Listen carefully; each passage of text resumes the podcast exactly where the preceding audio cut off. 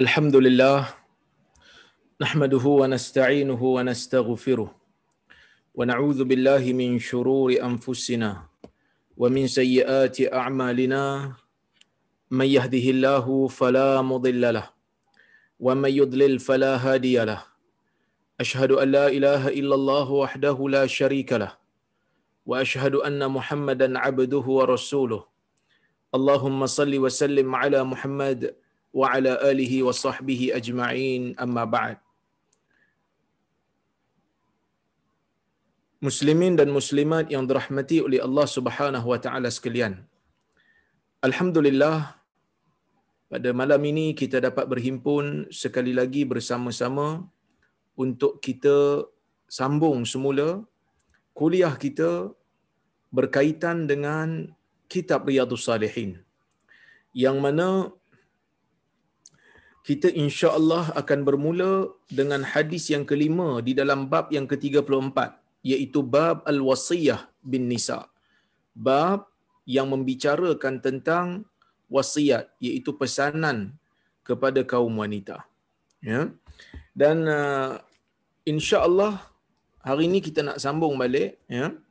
Hadis yang ke-5 dalam bab ini وعن معاوية ابن حيدة الإمام النووي رحمه الله وعن معاوية ابن حيدة رضي الله عنه قال قلت يا رسول الله ما حق زوجتي أحدنا عليه؟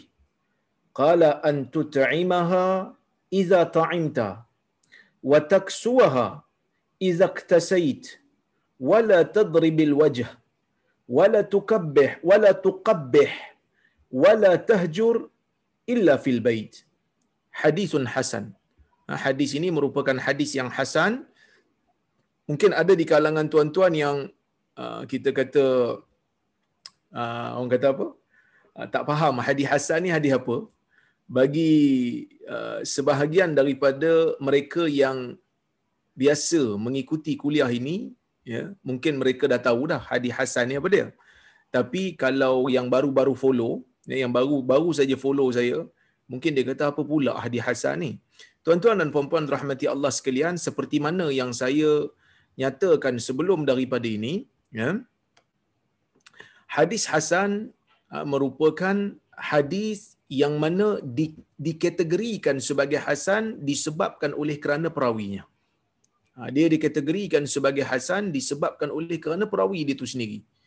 Ha, perawi itu yang menyebabkan dia menjadi hadis ataupun dikategorikan sebagai hadis hasan. Perawi itu apa dia?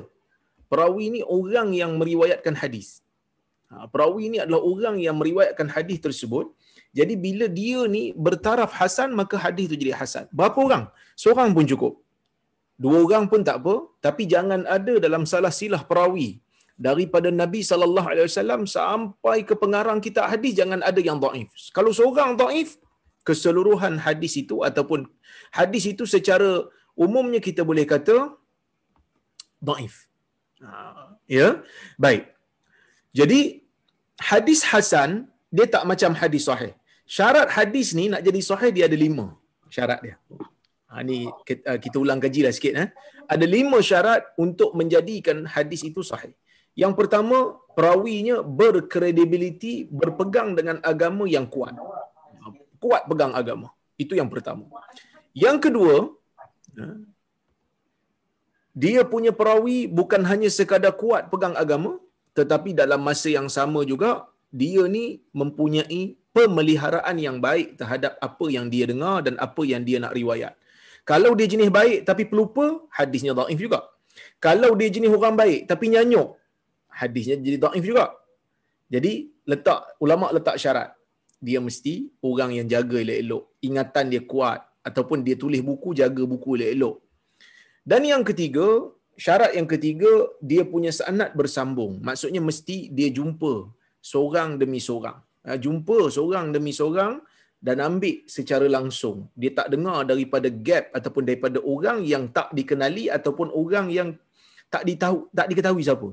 Kemudian yang keempat, tidak ada percanggahan dengan riwayat yang lebih sahih daripada dia dan tidak ada penyakit iaitu tidak ada kesilapan dalam periwayatan. Macam mana nak tahu silap? Silap ni kita tahu dengan cara kita membandingkan riwayat. Kadang-kadang riwayat yang perawi-perawi okey pun boleh jadi silap. Kerana manusia ni terdedah pada silap. Jadi bila kita buat perbandingan, riwayat yang sama, riwayat yang sama, hadis yang sama, mungkin dalam Tirmizi, riwayatnya berbeza dengan dalam Bukhari. Tapi oleh kerana Bukhari punya perawi ni lebih kuat dan lebih kukuh berbanding riwayat Tirmizi, maka riwayat Tirmizi itu kita hukum sebagai riwayat yang daif.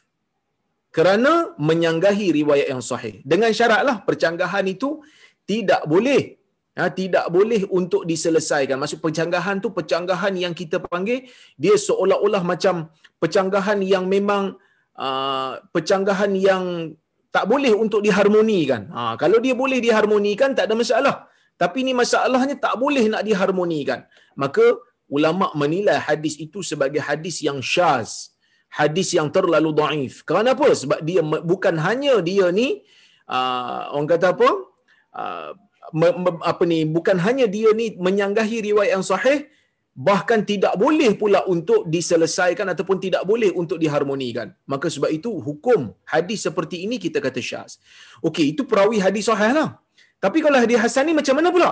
Hadis hasan ni dia punya perawi nak kata dhaif pun tidak nak kata perawi hadis sahih pun tidak. Macam dalam satu kelas cikgu mengajar ada anak murid yang gagal. Gagal ni kira dhaif lah. Ada anak murid yang cemerlang. Ha, ini kira sahih lah riwayat dia.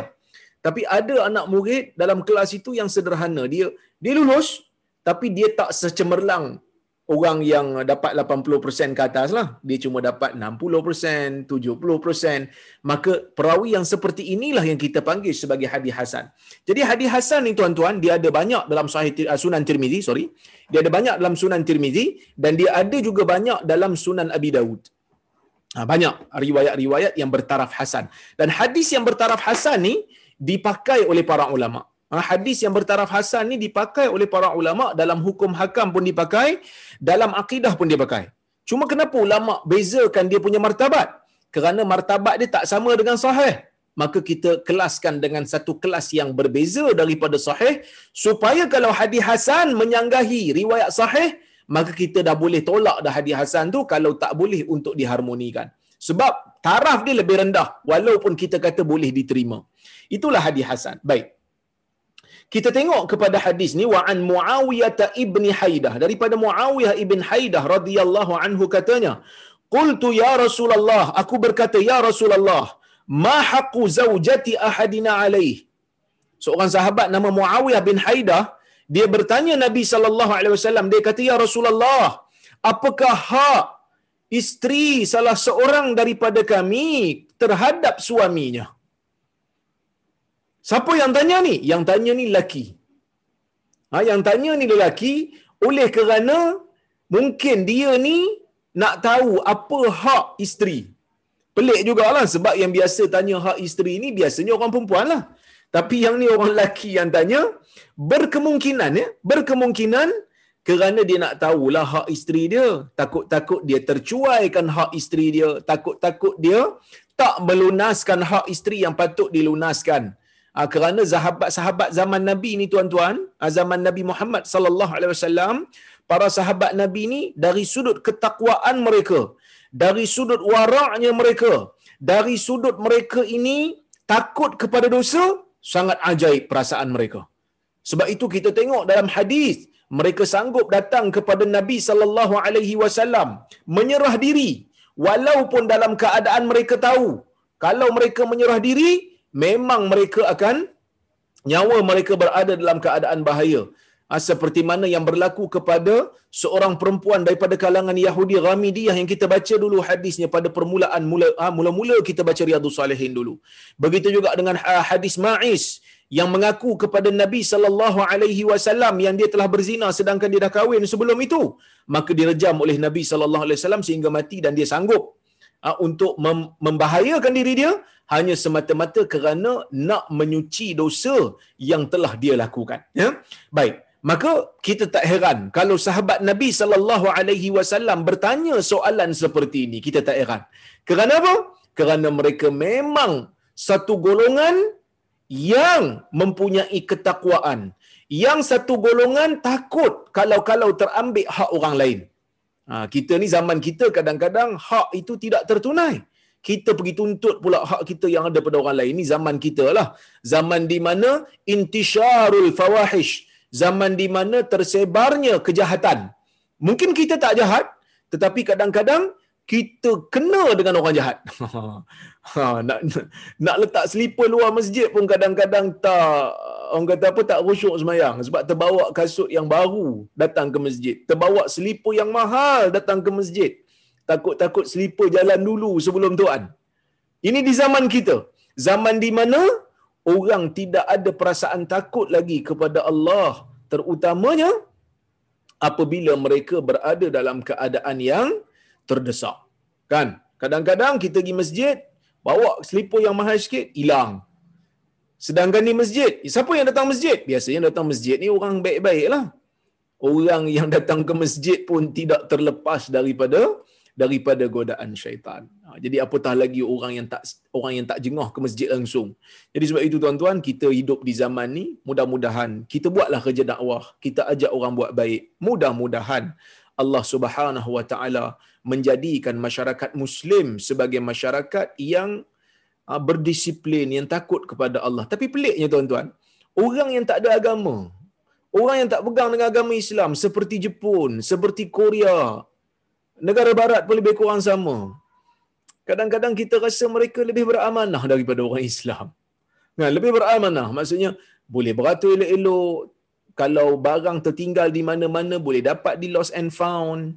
Jadi orang Islam kena buat something lah ha, pada sistem pendidikan kita supaya kita mengajar adab dan akhlak sebelum daripada kita eager ya. Ha, sebelum kita uh, orang kata apa uh, bersungguh-sungguh untuk nak menjadikan anak kita ni cerdik dalam bab akademik tapi dalam bab akhlak ke laut. Ha, itu kita tak maulah. Ya baik. Tuan-tuan dan puan-puan rahmati Allah Subhanahu wa taala sekalian. Ditanya soalan ni.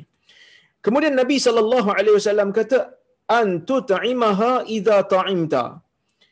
Haknya hak isteri terhadap suami ialah kamu sebagai suami memberi makan kepadanya apabila kamu makan.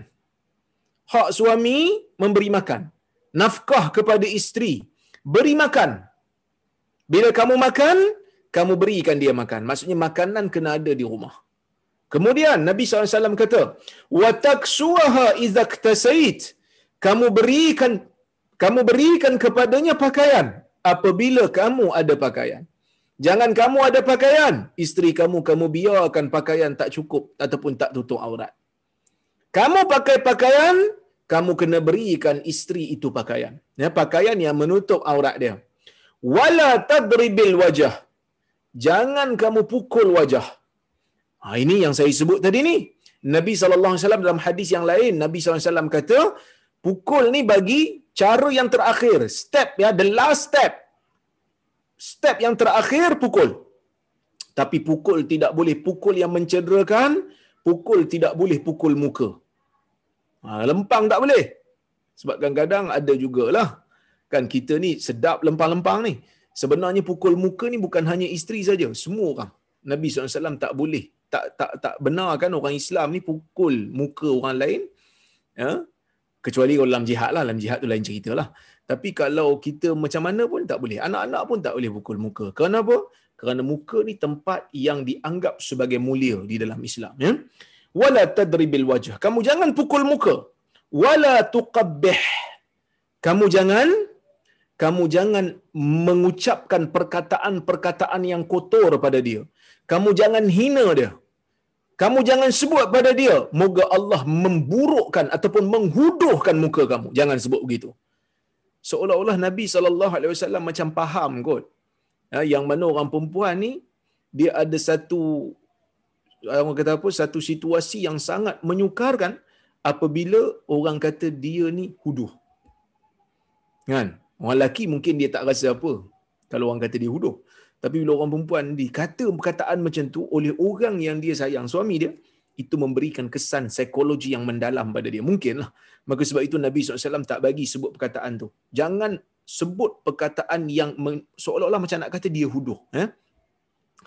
wala tahjur illa fil bait kamu jangan boykot dia melainkan dalam rumah sendiri maksudnya apa kan kita dah sebut dulu ada step by step stepnya yang pertama nasihat bila mana dia nusyus nasihat kemudian kita boykot kita asing tempat tidur kemudian kita pukul pukul pun tak cederakan dan tak orang kata pukul muka dan tidak pukul di tempat-tempat yang boleh menyebabkan dia ni cedera teruk, cacat dan seumpamanya. Nabi SAW berikan lagi kaedah. Nabi kata kalau kamu nak boykot dia, nak asingkan tempat tidur, jangan sampai kamu halau dia. Jangan sampai kamu halau dia keluar daripada rumah. Ha, itu dia. Maksudnya, duduk dalam satu rumah, cuma kamu asingkan lah. Jangan sampai kamu halau pula dia keluar daripada rumah sedangkan dia isteri kamu. Maka itu Nabi wasallam sebut ya. Baik. Kemudian Syekh Mustafa Bura kata apa? Dia kata la tahjur illa fil bait. Kamu jangan uh, asingkan dia melainkan di dalam rumah. Ai la tatruk inda nushus kalamaha wa innama uh, wa innama utruk mudaja'ataha inda hajatiha. Ada juga yang kata jangan apa? jangan uh, meninggalkan dia ketika mana dia uh, nusyus. Jangan tinggalkan bercakap dengan dia. Cuma tinggalkan jangan ber, ber, ber, bergaul dengan dia. Jangan bersetubuh dengan dia. Uh, ketika mana dia nak. Maksudnya kalau dia ada keperluan dan dia nusyus maka kamu boleh tolak dia. Ha? kerana kamu nak mendidik dia. Baik afad al hadis hadis ni bagi tahu kat kita apa dia pengajaran yang pertama tahrim darbil wajh li karamatihi pengharaman untuk memukul wajah, pengharaman untuk pukul muka. Kerana muka ni adalah sesuatu yang mulia di sisi Allah Azza wa Jal. Itu yang pertama. Yang kedua, ada muta'yiriha bidamamatil khilqah. Ha, jangan Nabi SAW tak benarkan kita ni menyebut benda-benda yang boleh menyebabkan dia terasa yang kita kata dia huduh. Ha, jangan. Kerana apa? Kerana orang perempuan dalam bab penampilan mereka jaga sungguh dalam bab benda ni mereka jaga. Jangan sebut benda-benda yang macam tu. Kemudian al-hajru fil bait wasilatun li ta'dibil mar'ah idza nashazat. Dan memboikot di dalam rumah sendiri merupakan salah satu wasilah untuk mendidik isteri apabila dia berlaku nusyus. Ya? Baik. Kita tengok ah, riwayat yang berikutnya. Hadis yang ke-6 dalam bab ni dan ke-280. Wa an Abi Hurairah radhiyallahu anhu qal qala Rasulullah sallallahu alaihi wasallam akmalul mu'minina imana ahsanuhum khuluqa khiyarukum khiyarukum linisaihim rawahu Tirmizi wa qala hadithun hasanun sahih daripada Abi Hurairah radhiyallahu anhu katanya Rasulullah sallallahu alaihi wasallam bersabda akmalul mu'minina imana. Manusia ataupun orang yang beriman yang paling sempurna iman dia. Orang yang beriman yang paling sempurna iman dia ialah yang paling baik akhlaknya. Wa khiyaruhum aw khiyarukum khiyarukum linisaihim dan golongan yang terbaik daripada kalangan kamu ialah golongan yang baik kepada istrinya Maksudnya apa kat sini? Nabi sallallahu alaihi wasallam nak bagi tahu kat kita beberapa perkara lah. Yang pertama, akhlak merupakan perkara yang diambil penting di dalam agama selain daripada akidah dan juga ibadah. Berapa ramai di antara kita yang kadang-kadang ibadatnya bagus dijaga. Berapa ramai di antara kita yang kadang-kadang akidahnya dari sudut syarat dan rukunnya dijaga elok-elok tetapi dalam masa yang sama tuan-tuan dan puan-puan rahmati Allah sekalian, eh, dalam masa yang sama kita mengabaikan isu akhlak. Mulut jahat, mulut kotor, mengadu domba, mengumpat sana sini dengan alasan mereka itu layak untuk diumpat sebab mereka ni orang yang uh, orang yang dimurkai oleh Allah. Ha, memandang orang dengan pandangan yang teruk, memandang orang dengan pandangan yang yang rendah, yang hina, seolah-olah macam dialah golongan yang disucikan oleh Allah ni sakit yang kita panggil sebagai penyakit ujub yang sangat bahaya. Ujub ni merasa diri hebat. Merasa diri tinggi di sisi Allah manusia yang beriman dia rasa dosa dia macam bukit nak jatuh kat dia. Ni yang disebut dalam hadis. Cuma ada sebagai ulama kata ia kalam para sahabat. Ya masalul mukmin ah, ah, orang yang beriman ini perumpamaan dia dia melihat zunubahu. Dia melihat dosa dia seperti mana dia duduk di bawah ataupun di lereng bukit di kaki bukit yakhafu ayyaqa alaih dan dia takut bukit tu akan menimpa dia. Mana kalau orang-orang munafik pula Nabi kata yara zunubahu dia melihat dia punya dosa sama seperti lalat yang hinggap di atas hidung dia dan lalat tu akan terbang bila dia buat macam ni saja. Eh, bila dia buat macam ni je, kan? Dia tepih hidung dia maka lalat tu akan terbang. Jadi kita tak mau jadi orang macam tu lah. Ya, yang mana akhlak merupakan perkara yang perlu kita jaga ha, sepatutnya orang Islam dalam bab akhlak ni kena champion lah. Kan? Dan akhlak ni tuan-tuan dan puan-puan rahmati Allah sekalian ada beberapa jenis lah. Yang pertama akhlak kita kepada Allah dan Rasul iaitu kita melaksanakan tuntutan Allah dan Rasul. Benda yang wajib kita buat dengan semampu mungkin sebaik mungkin yang kita mampu. Seperti mana dalam hadis Nabi sallallahu alaihi wasallam menyebutkan saddidu wa qaribu saddidu jadikan amalan ibadat kamu tepat seperti mana yang ditunjukkan oleh Nabi. Wa qaribu jadikan amalan kamu dari sudut kualitinya. Dari sudut amalannya tepat dah. Tapi dari sudut keikhlasannya dari sudut khusyuknya jadikan ia hampir kepada sempurna. Kerana kita tahu ibadat kita dari sudut keikhlasan tidak sama dengan ibadat Nabi sallallahu alaihi wasallam. Maka sebab itu Nabi SAW kata apa? Waqaribu. Jadikan amalan kamu hampir kepada kesempurnaan. Hampir kepada kesempurnaan. Jadi, bila hampir kepada sempurna, kita tahu. Memang tak sempurna lah. Ha, salat kita khusyuk tapi ada waktu-waktu mungkin tak khusyuk. Kita tahulah. Kan ada waktu kadang-kadang dapat khusyuk separuh saja. Mujurlah khusyuk ni ada dua jenis. Khusyuk ni ada dua jenis. Satu khusyukul jasad. Bila kita salat, badan kita kena khusyuk. Anggota kita tak boleh bergerak banyak. Gerak banyak, batal salat. Yang ni wajib. Tapi yang kedua khusyukul qalb khusyuk jiwa khusyuk jiwa ni majoriti ulama kata ia adalah sunnah mujur sunat kalau tidak kita siap qada salat lah sebab tak khusyuk betul jadi akhlak dengan Allah akhlak dengan Rasul. Akhlak dengan Allah buat ibadat seperti mana yang Allah Taala suruh kemudian buat sehabis baik. Kemudian mengharapkan Allah Subhanahu wa taala terima dan berdoa kepada Allah Subhanahu wa taala untuk Allah taala ganjari kita dengan sebaik-baik ganjaran. Walaupun kita tahu ibadat kita tidaklah selengkap mana tidaklah sekomplit mana. Itu yang pertama yang kedua akhlak dengan Rasulullah sallallahu alaihi wasallam akhlak dengan Rasul ni tuan-tuan yang pertama sekali ialah kita sayang Nabi sallallahu alaihi wasallam La yu'minu ahadukum hatta akuna ahabba ilaihi min walidihi wa waladihi wan nasi ajma'in. Tidak sempurna iman salah seorang daripada kamu sehingga aku dia sayang lebih berbanding manusia seluruhnya. Mak bapak dia, anak-anak dia banding dengan sayang Nabi, dia sayang Nabi lebih. Kena paksa diri. Macam mana ustaz sayang ni benda jiwa, macam mana boleh paksa? Tak kena paksa. Seperti mana orang yang sakit buah pinggang dipaksa kena suka pergi dialisis. Walaupun dia tahu dia penat, tapi dia terpaksa suka. Kena paksa. Kenapa? Kalau dia tak pergi, membahayakan nyawa dia. Seperti mana orang yang sakit jantung kena makan ubat sakit jantung.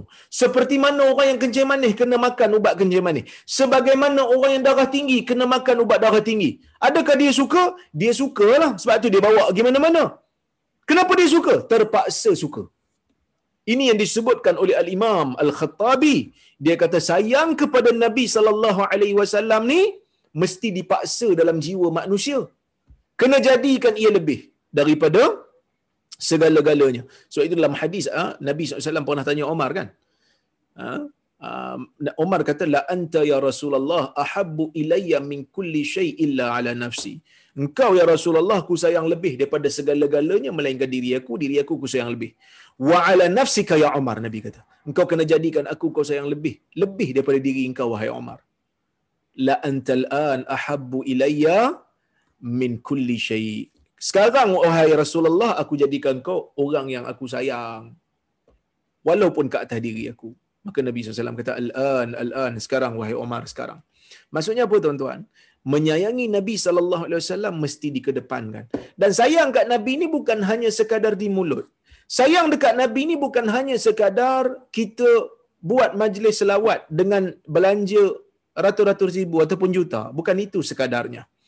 Selawat dekat Nabi sallallahu alaihi wasallam merupakan satu manifestasi kita mengamalkan sunnah Nabi sallallahu alaihi wasallam. Ah itu sayang kat Nabi Muhammad sallallahu alaihi wasallam yang sebenar-benarnya di antara tanda kita sayang betul, kita amal sunnah dia betul-betul lah.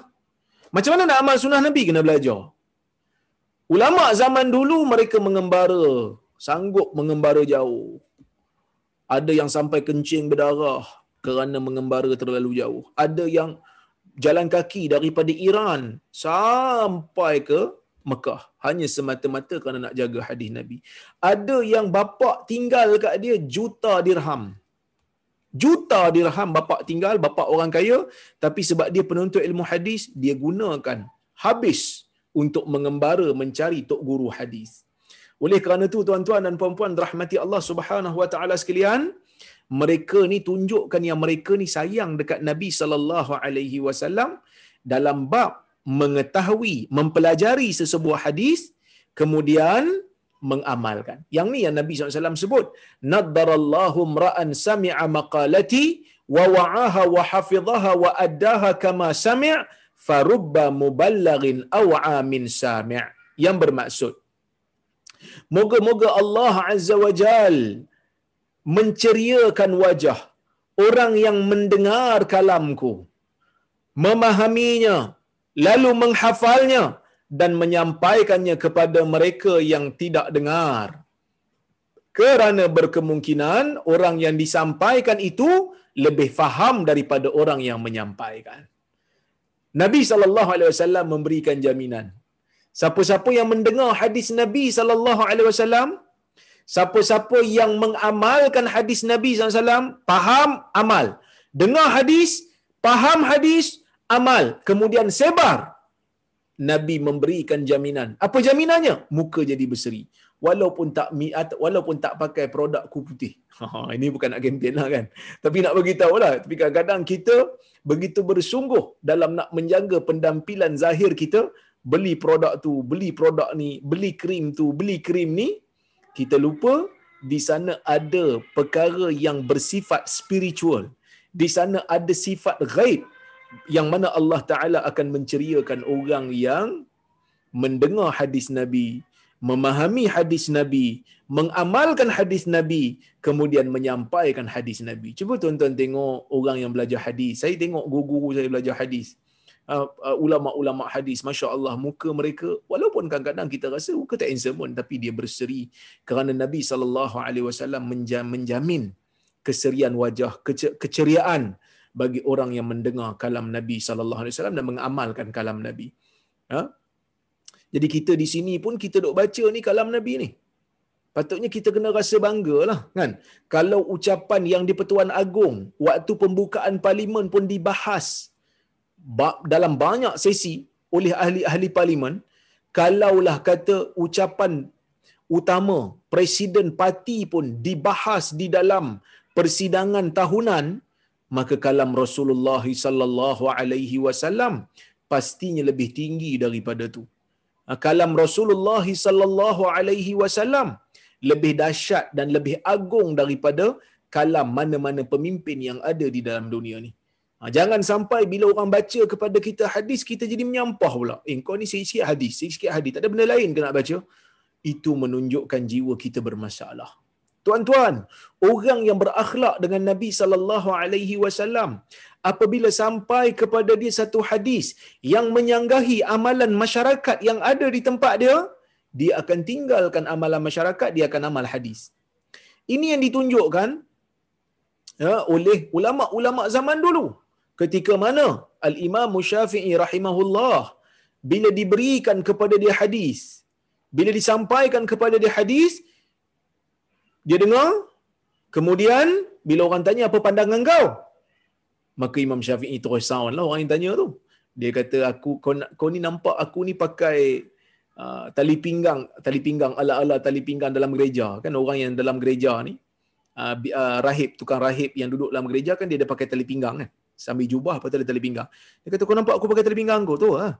Bila Allah dan Rasul telah berkata kau tanya pula pendapat aku. Bila Allah dan Rasul telah berkata tidak ada perkataan yang lebih sesuai untuk digantikan dengan perkataan mereka. Perkataan Allah dan Rasul adalah perkataan yang sangat tinggi. Ya, sebab itu ketika mana Umar radhiyallahu anhu memerintah di zaman dia, ah, dia ditanya tentang satu masalah fiqh, ah, tentang masalah fiqh, maka dia jawab. Bila dia jawab, orang yang tanya ni kata, Wahai Umar, wahai Amirul Mukminin, Nabi sallallahu alaihi wasallam cakap macam ni. Umar ambil kayu, Umar pukul dia. Umar pukul bukan sebab dia bagi tahu hadis. Umar pukul kerana dia telah mendengar hadis yang bercanggah dengan pandangan Umar. Dia tak berpada dengan hadis tu, dia pergi tanya Umar pula. Ha. Dia pergi tanya Umar pula seolah-olah hadis yang ada pada dia tu tidak memadai. Ha, ini bahaya ni. Bila kita bacakan kepada satu-satu orang hadis Nabi, dia kata, yalah Nabi tu, biarlah amalan Nabi tu. Tapi kita nak buat yang lebih baik daripada tu iaitu kita buat amalan kita sekarang. Tidak ada amalan yang lebih baik daripada apa yang Nabi wasallam tunjuk. Demikian yang disebutkan oleh Ibnu Qayyim ketika mana Ibnu Qayyim menyebutkan dalam kitab Zadul Ma'ad dia mengatakan apabila Nabi sallallahu alaihi wasallam memilih satu-satu perkataan, memilih satu-satu ucapan, memilih satu-satu zikir, memilih satu-satu ibadat, melakukan perkara-perkara untuk diri dia, sudah tentulah ya uh, sudah tentulah dia uh, akan pilih yang terbaik maka orang yang mengikut Nabi sallallahu alaihi wasallam dalam masalah ni pun dia akan pilih yang terbaik sebab itu para sahabat Nabi berusaha untuk mengikut Nabi sallallahu alaihi wasallam dalam banyak perkara bukan hanya dalam masalah-masalah wajib dan sunat tetapi dalam masalah keduniaan yang tidak ada tuntutan macam dia macam apa tidak ada tuntutan pun pada dia para sahabat akan ikut tak ada tuntutan pun kadang-kadang. Umpamanya, macam Nabi SAW suka makan labu. Nabi ni suka makan labu. Anas dia kata, aku tengok Nabi ni suka makan labu. Anas pada masa tu taklah suka. Tapi bila mana dia tengok Nabi SAW suka makan labu, maka dia pun suka. Dia paksa diri dia untuk suka. Kerana apa? Kerana dia tahu Nabi SAW buat yang terbaik. Ha, maka dia pun paksa diri dia untuk suka makan labu. Jadi ini merupakan disiplin ulama-ulama zaman dulu para sahabat apabila ha, mereka berinteraksi ataupun apabila mereka ini berdepan dengan nabi ataupun dengan hadis nabi sallallahu alaihi wasallam ni akhlak dengan nabi yang kedua akhlak dengan nabi tuan-tuan ialah kita tidak menyandarkan sesuatu kepada nabi sallallahu alaihi wasallam tanpa kita tahu apa status dia kalau kita tak tahu status nabi uh, status sesebuah hadis orang share kat kita melalui WhatsApp sekarang ni banyak share melalui WhatsApp. Kita pun tak tahu apa status, tak tahu siapa riwayat. Tapi orang kata Nabi SAW sebut. Ha, maka kita jangan kita jangan kita jangan share. Kerana apa?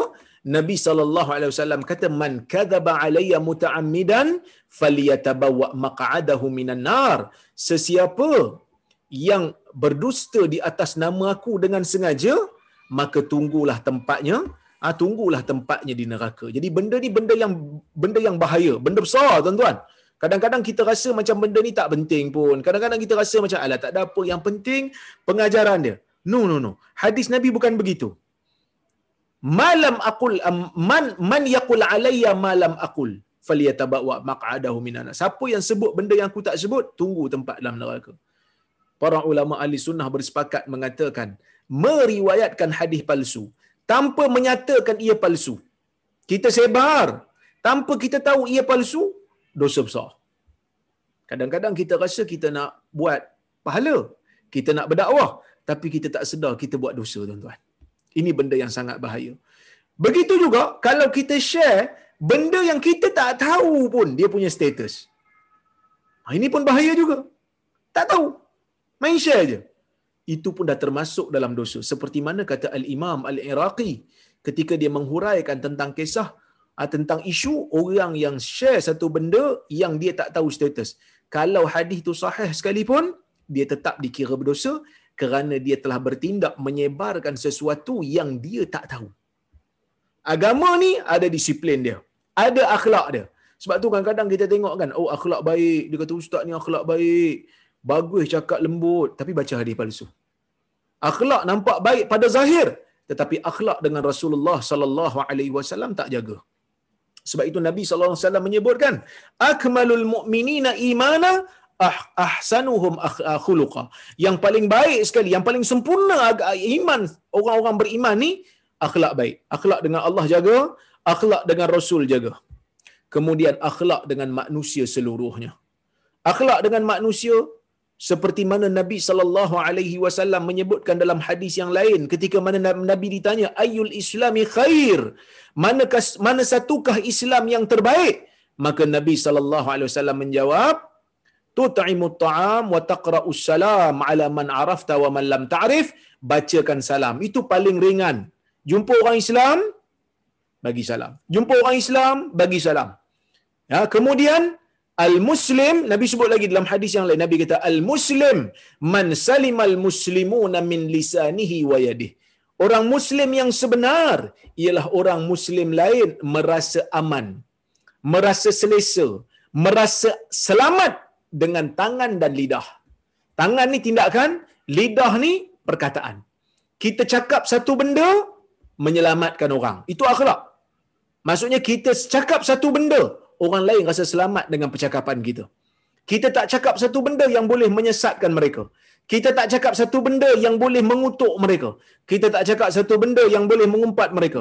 Kita tak cakap satu benda yang boleh menggusarkan mereka. Dan kita dengan tangan juga itu dengan tindakan. Kita tak kalau kita ada kuasa, kita tak buat polisi yang boleh membahayakan mereka. Kita tak mengambil hak mereka. Kita tak mencuri harta mereka kita tak menzalimi mereka. Bagi mereka yang menulis, kita tak tulis satu benda yang boleh menyesatkan mereka. Kita tak tulis benda yang mengutuk mereka. Sebaliknya kita tulis satu benda yang boleh menyelamatkan diri mereka dan agama mereka. Tuan-tuan dan puan-puan rahmati Allah Subhanahu wa taala sekalian. Ya. Dalam isu ni, ya, bila kita tengok, ya, ah, kadang-kadang orang rasa macam bila berakhlak dia diam. Ha, dia diam kan? Ha, itu maksudnya dia berakhlak lah tu kan? Ha, dia berakhlak lah tu. Tapi akhlak ni bukan sekadar itu. Mengucapkan amar ma'ruf dan nahi mungkar juga akhlak. Sebab itu Nabi SAW menegur para sahabat. Teguran-teguran yang diberikan oleh Nabi tidaklah bermakna Nabi itu tidak berakhlak.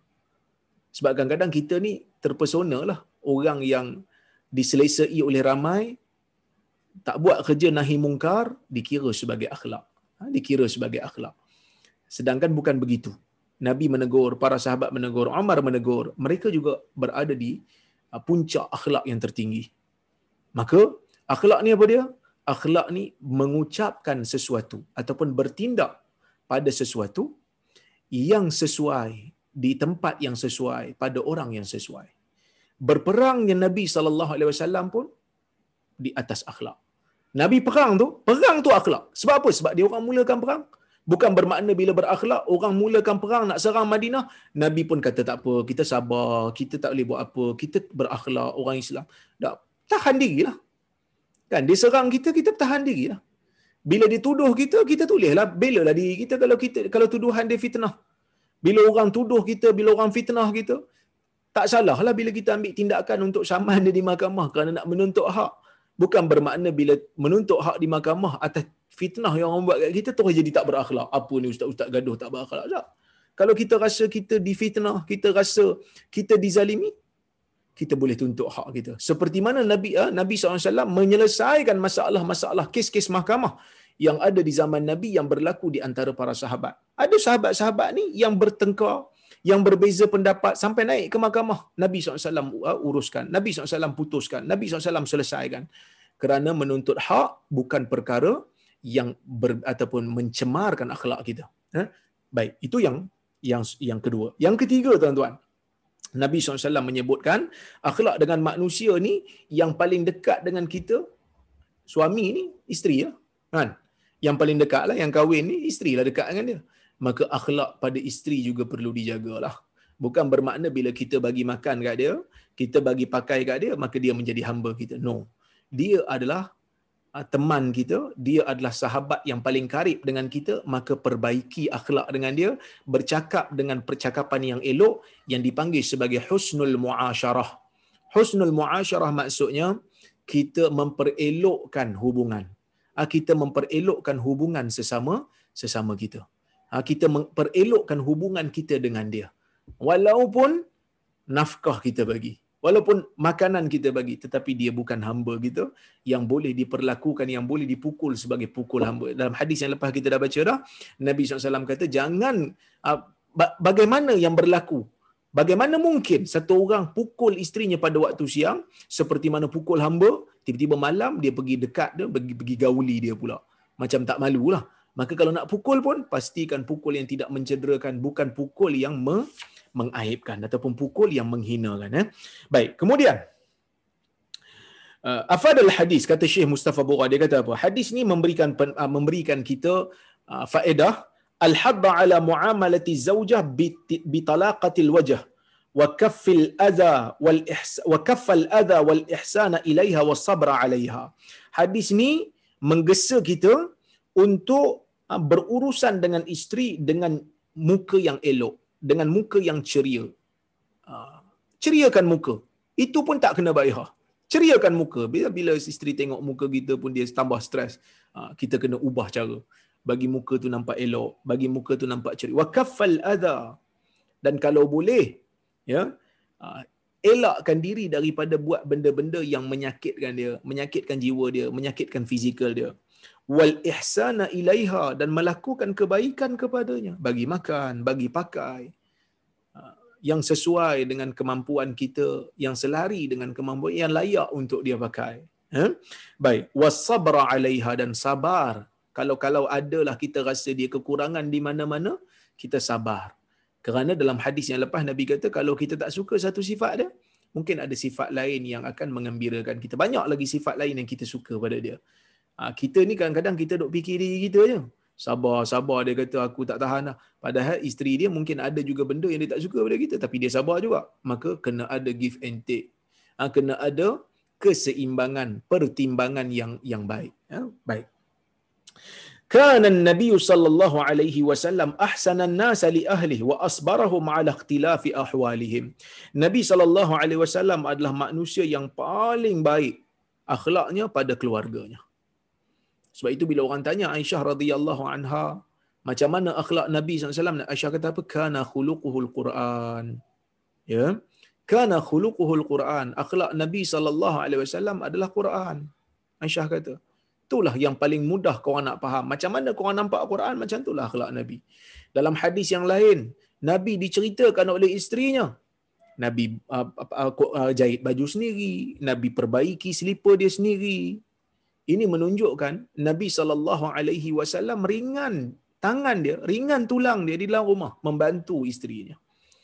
Ha, begitu juga Nabi sallallahu alaihi wasallam bersabar apabila isteri-isterinya ada kelemahan cemburu dan seumpamanya.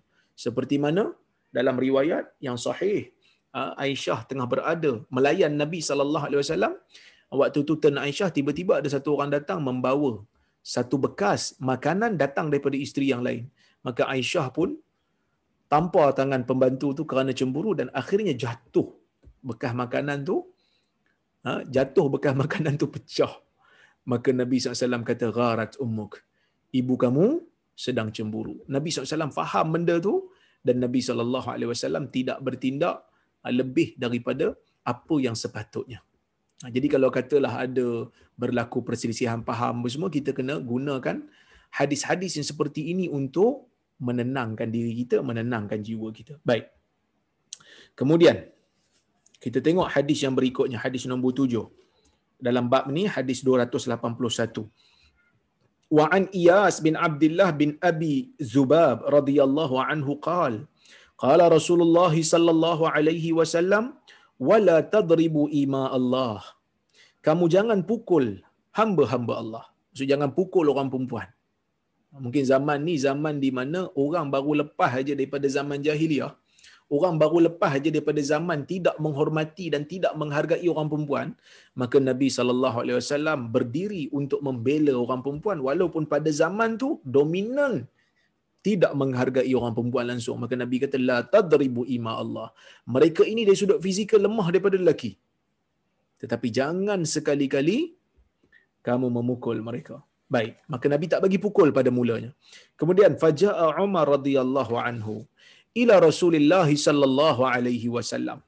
Maka Umar pun datang kepada Nabi sallallahu alaihi wasallam. Umar kata, "Za'irna an-nisa'u 'ala azwajihin farakhasa fi darbihin fa ataba bi ali Rasulillah sallallahu alaihi wasallam nisa'un kathirun yashkuna azwajahun." فقال رسول الله صلى الله عليه وسلم لقد أطاف لقد أطاف بآل بيت محمد. نساء كثير يشكون أزواجهن ليس أولئك بخيارهم. رواه أبو داود بإسناد صحيح. قوله زائرنا هو بذال معجمة مفتوحة ثم همزة مكسورة. ثم الراء ساكنه ثم نون اي اشترانا قوله atafa. اي احاط Imam Nawawi ini bila ada perkataan-perkataan dalam hadis yang kita kurang faham, perkataan yang jarang digunakan, Imam Nawawi akan huraikan secara ringkas maksud perkataan tu. Ini dia, dia huraikan dua perkataan. Zairna dan juga ah, Atafa. Baik, kita tengok pada hadis ni, Nabi SAW dalam hadis ni, Nabi tak benarkan suami-suami di zaman dia yang merupakan orang-orang Islam ni untuk memukul isteri dia. Nabi kata, La tadribu ima Allah. Kamu jangan pukul hamba-hamba Allah. Itu pertama. Bila Nabi SAW tak tak benarkan pukul, sahabat ni tak pukul. Kerana arahan Nabi SAW ni sangat jelas. Arahan Nabi SAW sangat jelas. Arahan Nabi ni merupakan arahan agama. Jadi sahabat takut. Larangan pada asalnya bermaksud haram lah pengharaman. Nahi yufidu tahrim. Larangan daripada agama, larangan daripada syarak asalnya bermaksud haram. Kecuali kalau ada petunjuk yang menunjukkan ia makruh. Jadi sahabat dia tahulah ini arahan Nabi, ini larangan Nabi SAW, maka dia, dia orang tak pukul lah. Bila tak pukul, Umar datang kepada Nabi SAW. Umar kata, Ya Rasulullah, dia kata, Wahai Rasulullah, Zairna nisa ala azwajihin. Dalam hadis ni Umar sebut perkataan Zairna. Zairna, Imam Nawawi tafsirkan di bawah tu, di ujung yang saya baca tadi. Zairna dengan zal yang ada titik. Kenapa dia, dia kata zal ada titik? Sebab zaman dulu kan kadang-kadang titik tak nampak tulis tangan. Kat sekarang ni tulis komputer nampak. Dulu kan tulis tangan. Kadang-kadang tak nampak titik tu. Jadi kalau zal kadang-kadang orang baca dal. Jadi dia kata zal mu'jamah. Zal yang ada titik. Bukan dal muh, muhmalah. Kalau dal muhmalah, dal yang tak ada titik. Ha, dia nak bagi tahu kat kita. Iaitu zal mu'jamah maftuhah. Kita baca zal tu dengan baris atas. Summa hamzah maksurah. Kemudian kita baca dengan hamzah baris bawah. Summa ra sakinah. Kemudian kita baca ra tu dengan baris mati. Zair. Summa nun. Kemudian kita baca dengan nun. Ah, di hujung tu ada nun. Zairna. Ai ijtarana. Ataupun ijtarana. Ya? Mereka telah berani. Ha, mereka telah telah berani yakni golongan-golongan isteri telah berlaku berani pada tindakan mereka pada suami.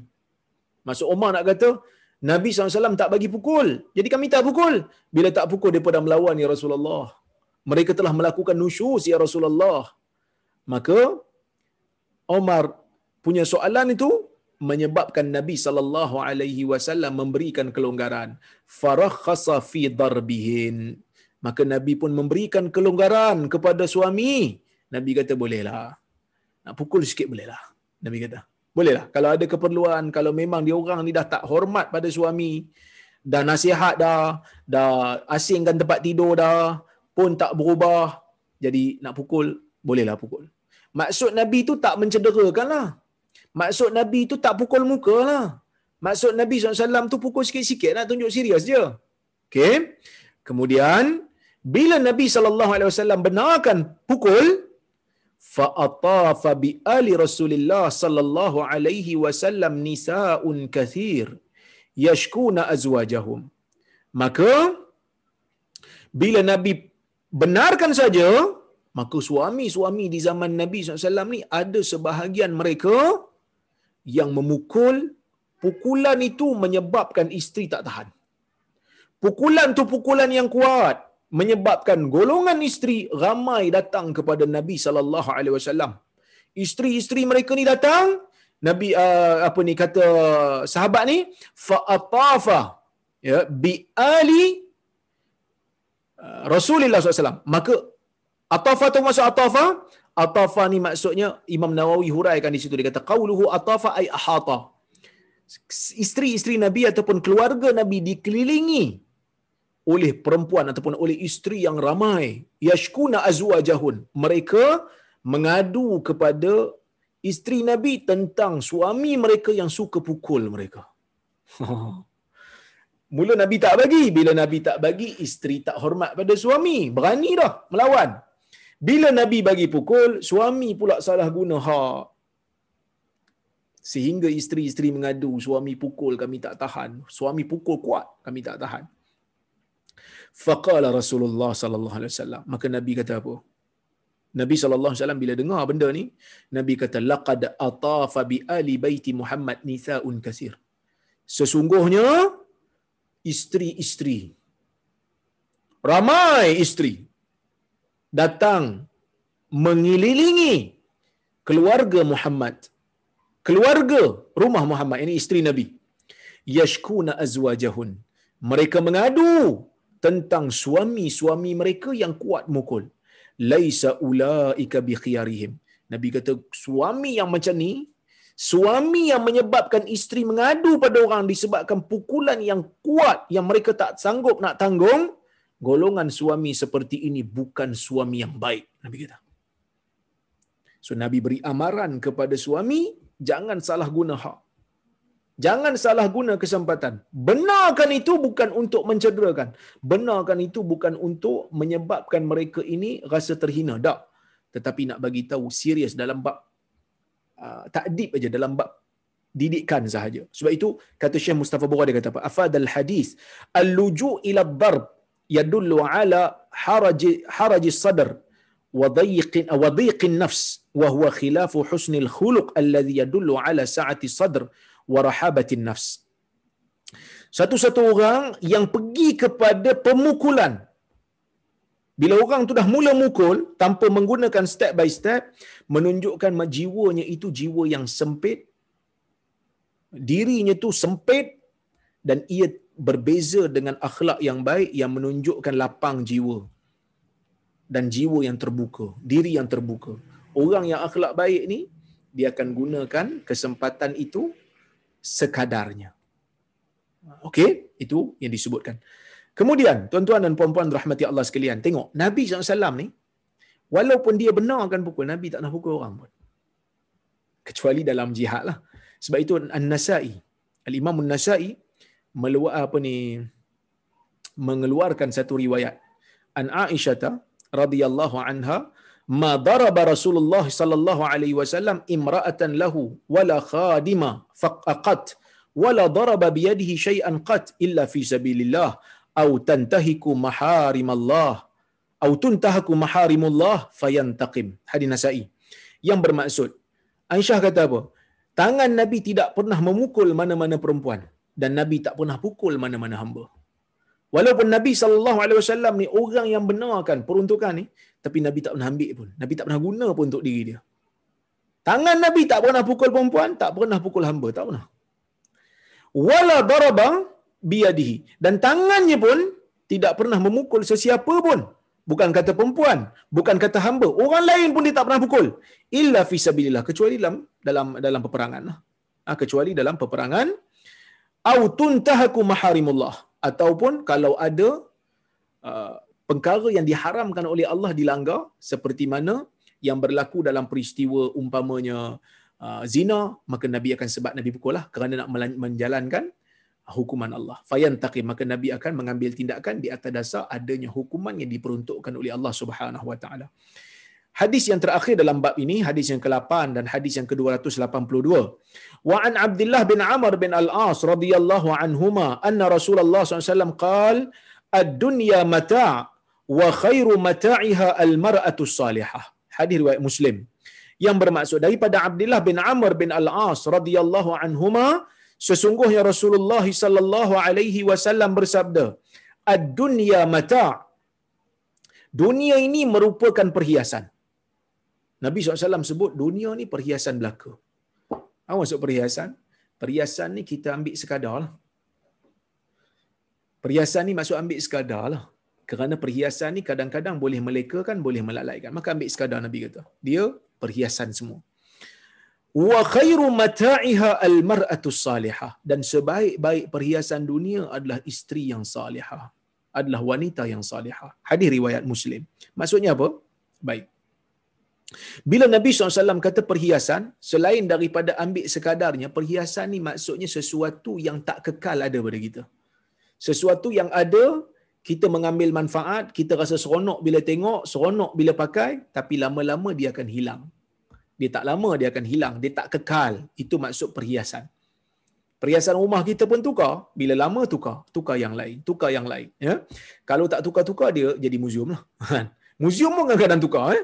Baik, begitulah dalam dunia ini, perhiasan itu tidak kekal. Saling bertukar. Bila kita tengok dah buruk, kita tukar. Bila tengok dah buruk, kita tukar. Eh? Baik. Kemudian Nabi kata sebaik-baik orang perempuan ni, sebaik-baik perhiasan adalah perempuan yang salih. Apa maksud salihah ni? Nabi SAW mentafsirkan dalam riwayat yang lain. Dalam riwayat yang lain, Nabi mentafsirkan, إِذَا نَظَرَ إِلَيْهَا سَرَّتْهُ وَإِذَا أَمَرَهَا وَإِذَا أَمَرَهَا أَطَاعَتْهُ وَإِذَا غَابَ عَنْهَا حَفِظَتْهُ فِي نَفْسِهَا وَمَا فِي نَفْسِهَا وَمَالِهِ Hadir riwayat Abu Daud dan Nasa'i. Iaitu, uh, Nabi kata apa itu salihah? Nabi kata perempuan salihah ni bila suami tengok suami gembira. Bila suami tengok suami seronok. Dia tengok seronok sejuk mata tengok. Ah itu salihah. Wa idza amaraha ata'atu bila dia suruh bila suami suruh dia buat apa dia taat. Dia taat pada suami dia. Dia laksanakan apa yang suami dia suruh. Wa iza ghaba anha hafizathu. Bila suami tak ada, bila suami keluar, dia menjaga maruah suami. Sama ada dia menjaga diri dia dan dia menjaga harta suami. Jadi tuan-tuan dan puan-puan rahmati Allah sekalian, dalam hadis ni Nabi memberikan isyarat lah kepada golongan-golongan yang nak berkahwin, terutama yang bujang-bujang ni, cari yang salihah. Dalam hadis yang lain Nabi SAW sebut, Nabi kata apa?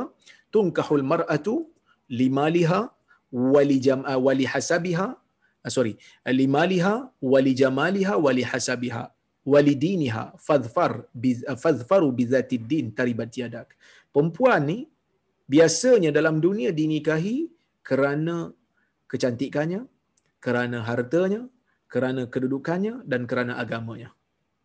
Maka kamu kalau nak pilih pilih yang ada agama. Kerana tangan kamu akan beruntung. Apa maksudnya? Maksudnya kalau dapat empat-empat ni kriteria ada. Harta ada, rupa ada, keturunan baik-baik, agama pun ada, tu terbaiklah. Tapi kalau kamu terpaksa memilih yang tidak ada sifat yang cukup, maka pilihlah yang ada agama kerana yang ada agama ini akan menyebabkan anak-anak kamu pun akan terdidik dengan didikan yang baik kerana dia tu sendiri ada agama. Wallahu subhanahu wa ta'ala alam bisawab saya rasa cukuplah sekadar itu untuk malam ini insya-Allah ya kita sambung pada kuliah akan datang. insya-Allah um, minggu depan uh, sorry uh, kuliah akan datang ni hari Khamis ni kita akan buat forum eh insya-Allah saya sedang berbincang dengan Haji Shah. Kita akan tengoklah siapa panel. Saya dah ada cadangan nanti saya nak bincang dengan dia. Kalau okey insya-Allah petang esok kita akan keluarkan uh, poster insya-Allah. Dan tajuk sekali lah ya. Baik.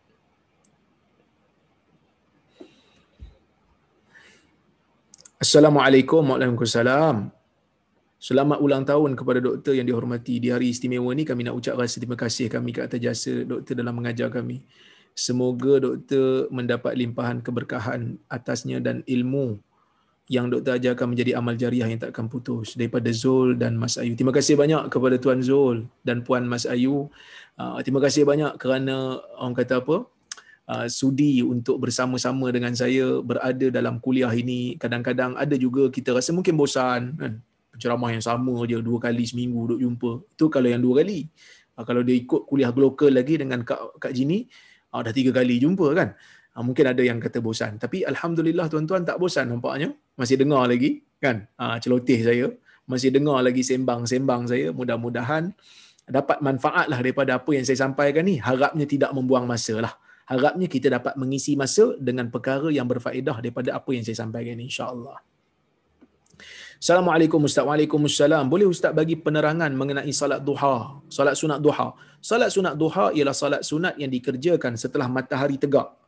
Ha, setelah matahari terbit kita dilarang untuk solat sehinggalah sekitar 20 minit selepas itu maka kita dibenarkan untuk solat solat duha kita digalakkan untuk solat duha. Solat solat duha ni termasuk solat isyraq sekali lah solat yang duha yang dikerjakan di awal waktu. Jadi solat duha ni ya Nabi sallallahu alaihi wasallam pesan kepada Abu Zar Nabi pesan kepada Abu Hurairah untuk jaga jadi dan Nabi SAW menyebutkan, ah, Nabi SAW menyebutkan kita ni anggota kita, sendi-sendi kita ni, uh, kata petulang kita yang 360 ni ada hak untuk kita bayar tanda syukur kita kepada Allah. Tapi Nabi kata buat benda yang wajib, kalau tak dapat nak buat sedekah, kita buat salat duha, cukup, memadai. Maksudnya memadai lah untuk kita menunjukkan rasa syukur kita kepada Allah Subhanahu Wa Taala. Jadi solat duha yang kita kerjakan ini, jadi tidak ada bacaan khusus. Dia boleh buat dua rakaat, boleh buat 8 rakaat, boleh buat 4 rakaat, tak ada masalah. Ha, dan afdalnya kita lakukan 2 rakaat, 2 rakaat. Afdalnya kita lakukan. Kalau kita nak buat 4 rakaat satu salam pun, tak ada masalah. Tapi seeloknya 2 rakaat, 2 rakaat, 2 rakaat. Berapa yang paling banyak? Ulama berbeza pendapat. Ada yang kata 8, ada yang kata 12. Tetapi pendapat yang sahih setakat kajian saya tidak ada had. Selagi ada waktu, maka boleh untuk salat duha tersebut. Wallahu taala a'lamu bissawab.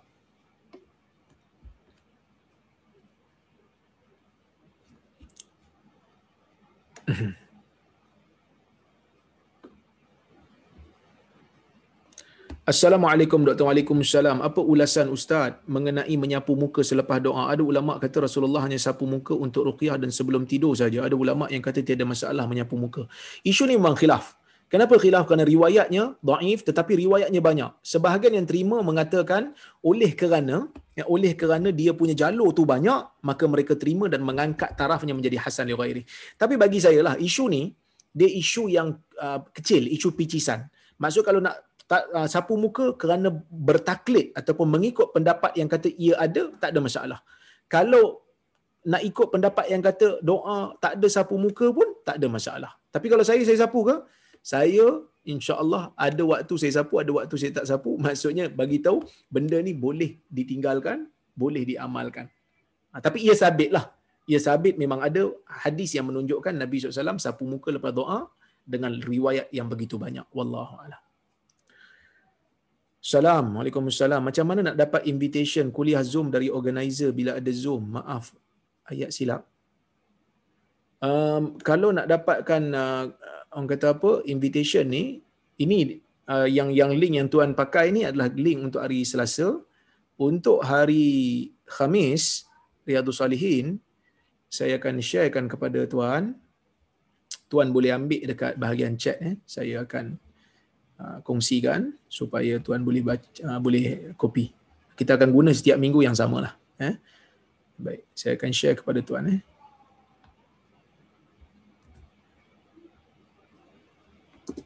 Okey. Ha, tu dia. Boleh ambil dekat chat box. Salam Ustaz, saya tak ada soalan malam ni. Cuma nak ucap selamat ulang tahun. Semoga kami semua sentiasa mendapat manfaat daripada kelak-kelak Ustaz. Terima kasih banyak. Jazakumullah khair. Assalamualaikum Waalaikumsalam. Bagaimana kita berakhlak dengan bersuara tidak puas hati pada sesuatu dengan ataupun dengan manusia? Kita boleh menuntut hak. Itu tidak menafikan uh, akhlak. Tapi jangan kita maki di lebih pada had. Tuntut hak. Cakap benda yang betul. Ha? Cakap benda yang benar. Itu tidak menafikan akhlak kita. Assalamualaikum salam. Ustaz, ada kenas yang mengatakan kena tutup kepala bila masuk tandas untuk buang air besar? Ada hadis tetapi hadisnya tidak sahih. Yang sahih ia daripada perbuatan sebahagian sahabat. Cuma ah, sebahagian daripada ulama mengatakan kalau kita berada di kawasan yang terbuka, umpamanya macam zaman dulu kan bila nak buang air mereka tutup kepala tu kerana nak tutup semua sekali badan supaya orang tak nampak aurat mereka sebab mereka nak buang air. Tapi kalau dalam toilet yang sekarang ni dia memang tertutup, maka riwayat yang sahih tidak ada untuk menunjukkan ia tuntutan. Yang ada cuma daripada sahabat Nabi sallallahu alaihi wasallam sahaja.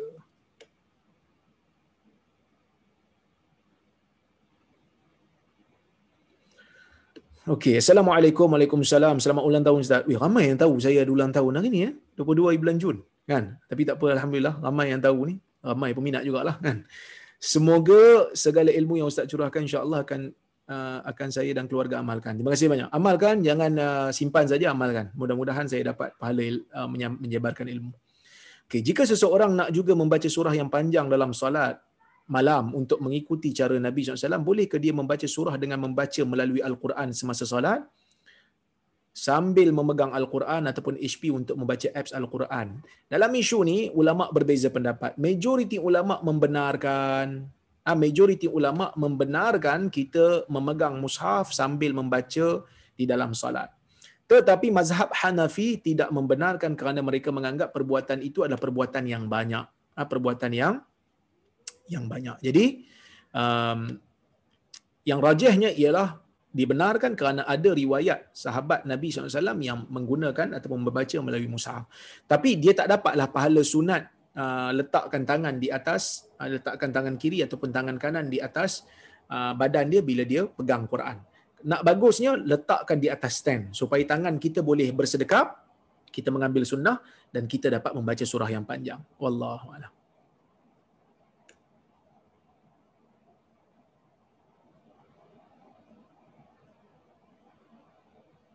Assalamualaikum Ustaz. Waalaikumsalam. Walaupun suami beli beras. Ini orang kata ni. Suami kata, beras kita beli apa kita nak takut.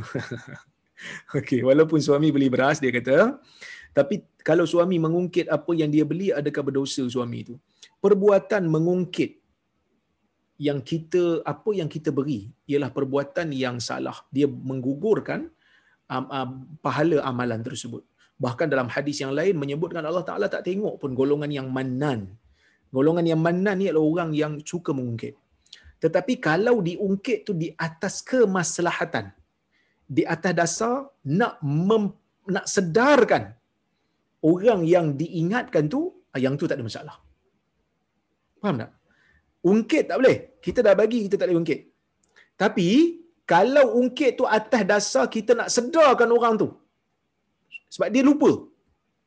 Awak jangan begitu. Makan awak saya yang bagi, awak kena taat pada saya. Nak menyedarkan. Itu tak ada masalah.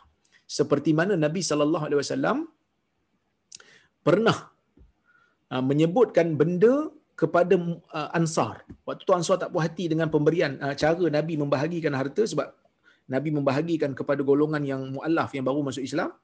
Mereka tak dapat.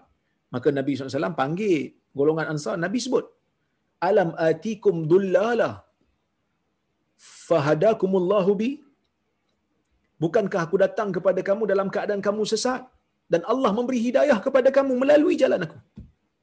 Ha, so uh, Nabi SAW menyebutkan benda tu. Kemudian Nabi kata ala atikum alatan fa'aghnakumullah bukankah aku datang kepada kamu dalam keadaan kamu miskin? Kemudian Allah memberikan kamu kekayaan dengan aku maka oleh kerana itu kalau disebut untuk menyedarkan maka ia tidak menjadi masalah. Tapi kalau disebut itu untuk berbangga-bangga menghina orang yang diingatkan tu menghina orang yang diberikan pemberian itu ia menggugurkan pahala amalan. Ha, dan Nabi SAW mengancam Allah Ta'ala tak akan lihat orang seperti ini di akhirat nanti. Wallahu a'lam.